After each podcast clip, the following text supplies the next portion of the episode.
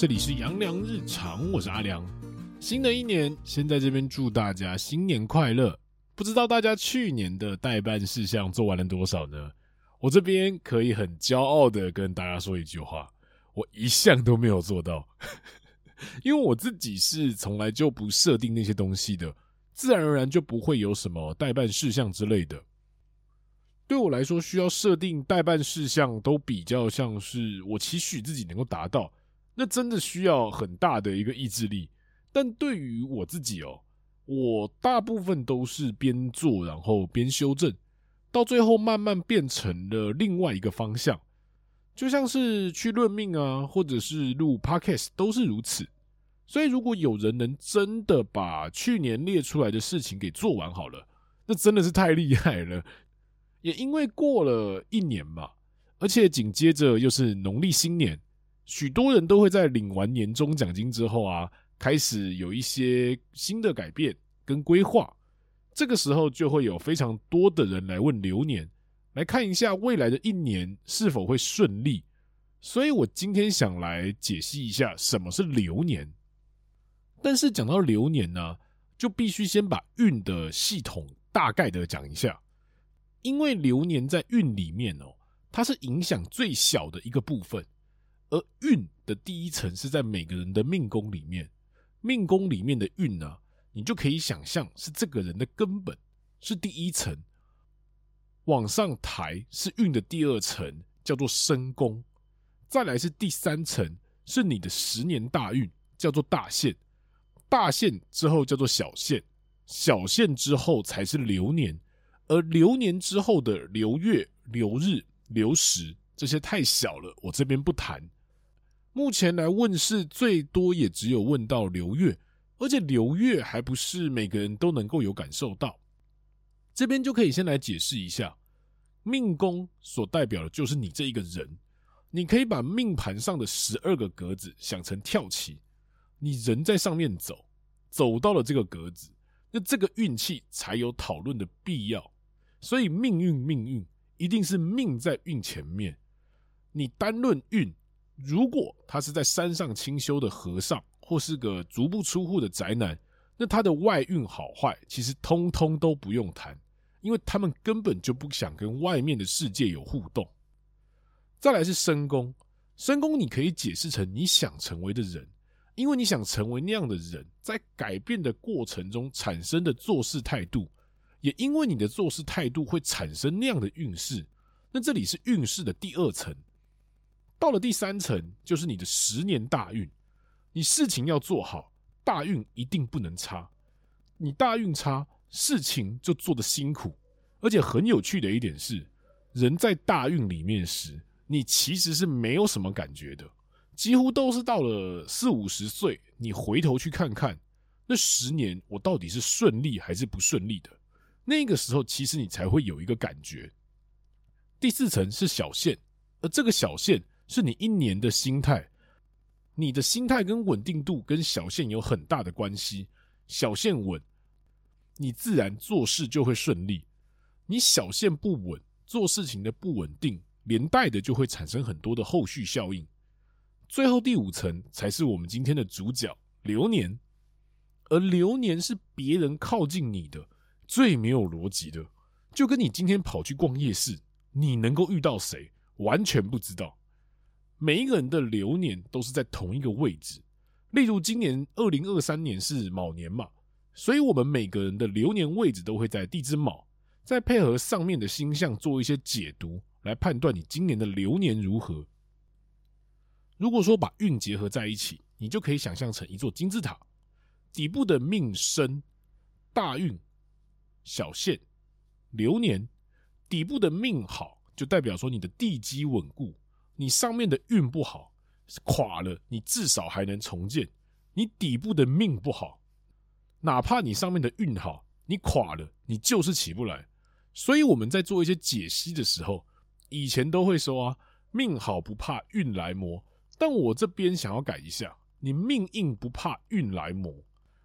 会这样改成是因为，哪怕你命宫上面没有凶星，但如果你是线的格局。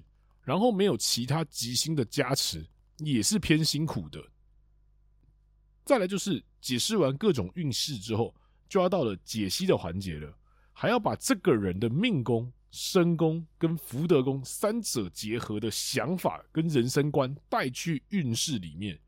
因为命宫、身宫、福德宫三者结合的人呐、去走这个命盘，有你的命宫、身宫、大限、小限、流年叠加的这个金字塔运势。坦白讲，运势是最难讲的部分，因为运势你看不见，而且摸不着。很多人在论断的时候也会说：“恭喜你，你到了好运啊！”或是“哎呀，拍谁了？你到了坏运了。”可是难讲的地方在于。运势它就像个光谱一样，在慢慢的转变，它不会突然的起飞翻红，或是突然的往下跌翻黑，它的颜色会慢慢的变淡，或者是变身，直到了一个运气的高峰值，大概就是抓年终吧。这个终是中间的终，然后命理师就要把明年的运势也要叠进来看了。那为什么要把明年的运势也叠进来看呢？因为它也开始影响你的运势了。前面为什么会说年终是高峰值？因为你几乎是到了那年的年终，你才能摆脱前一年的运势。所以，其实我们在论流年的时候，不能单看那一年的位置，你要把去年跟明年的位置都要叠进去看。举例来说好了，现在是二零二三，来看流年，我就要先看二零二二，看看他去年的运势会不会持续影响到今年。再来看看二零二四的运势能不能有好的加分机会。如果单看一个宫位，我就可以很基本的说好或者是不好。干，我会说这钱超好赚，我两分钟的事情费用我怎么收我都是赚的。而且之前有听到我的老师有分享说，他之前有学生来问他工作，其中一个是运烂到爆，结果他面试上台积电。结果他的那个学生去上班之后，发现班也是烂到一个不行，就是那种日接晚或者是晚接早的那一种。另外一个是运好，但是却面试失败，没有上他心仪的那间公司。但过了几个月之后啊，当时他心仪的那间公司就这样倒了，就是有很多的一个戏剧性，你完全抓不到运的一个走向。或者说，我们只能够在事后才会发现当下的那个事件到底是好还是坏，这就是运好玩的地方。但也是因为变化太多，所以我们也很难说得准。把运讲完之后，再来解释一下，为何还要把命宫、身宫还有福德宫带进去？前面有提到说，这三宫会形成你人的想法跟人生观。讲的简单一点好了，你这个人是正面的还是负面的？你会怎么样看待你的运势？乐观一点的人看自己的运势，只觉得还好啦。我觉得之后一定会好起来的。负面的人看自己的运势，只会觉得我他妈真惨。我现在有的这些都是我自己努力来的，跟别人无关，就会产生这些心态的不同，也会有不同看运势的角度，把这些人的心态考虑进去。如果今天他是来问财运好了。那我就要把命生福还有财帛宫带进去看。如果看事业，就要把命生福还有官禄宫带进去，等等的。所以看运势真的没有想象中这么容易，因为我知道这些注意的地方实在太多了，也让我在收费服务这个部分上，我只接全盘的论命，我不接流年的。因为你要看流年，你还是等于要看整张资料啊，所以你单论流年的意义其实不大。讲完前面后，我们就把前面的那些结合在一起，变成一个画面。那个画面就是：假设你今天要盖一栋房子，你就是那个人，就是由那个命生福结合的那个人。而盖房子要时间，那段时间就是你的大运。外面天气的好坏，会直接影响到你房子盖的成不成，盖的顺不顺利。小限是你的心态。你是稳定的盖房子，还是焦躁的随便盖？而流年就是来帮你盖房子的人，到底是神队友还是猪队友？上面就是一个完整的运势。不过这边还是要说一下，各种运势其实都有擅长跟不擅长的状况。举例，像目标主义的杀破狼，在走到空宫或是空劫的运势会特别的不爽。明明我已经有了满满的动力，但我没有目标，我无处宣泄。但如果走到了羊驼火灵，反而会觉得，虽然说我鸟事很多，但是各种机会跟挑战只会让我去宣泄我那多余的精力。反观积月同梁的人走到了羊驼火灵，只会觉得好累哦，怎么事情这么多，好烦哦。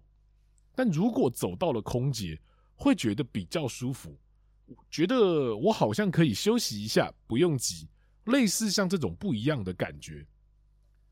但随着年关的将近，许多人都会感觉到心情的浮躁，会感觉到好像有哪边不一样，但又说不太出来。这种浮躁感，据说就是运势交叠那个时候比较混乱。但是这些感受只对于有主星的人会比较有感觉，对于空宫的人来说啊，你每一年的交叠只有一句话：没感觉，或者是感觉不大。因为空宫本身就已经很吃外运了，所以他的每一天都在感受节气的变化，交替到没感觉了，只觉得哦，是哦，不过又是稀松平常的一天，所以空宫的人在对于运势的感受性反而是最低、最没有感觉的。但也是因为这种感受，某种程度来说，也是一种令人羡慕的事情，至少不会被外在的这个环境突然的给拉走了。因为我每天都在被拉拉，都习惯了，不会有那种急躁的不安感。我本人就是空宫，所以上述所说就是我的亲身感受。最后还是要再祝福一次大家新年快乐。那今天流年就粗浅的先分享到这一边。其实流年还有很多要参考的东西，例如胎儿命或者是流年四化什么的。但我觉得不需要去过度解释那些东西。你该做什么，你就去做什么。你不会去做的，我相信你过了一年，你依然不会去好好做。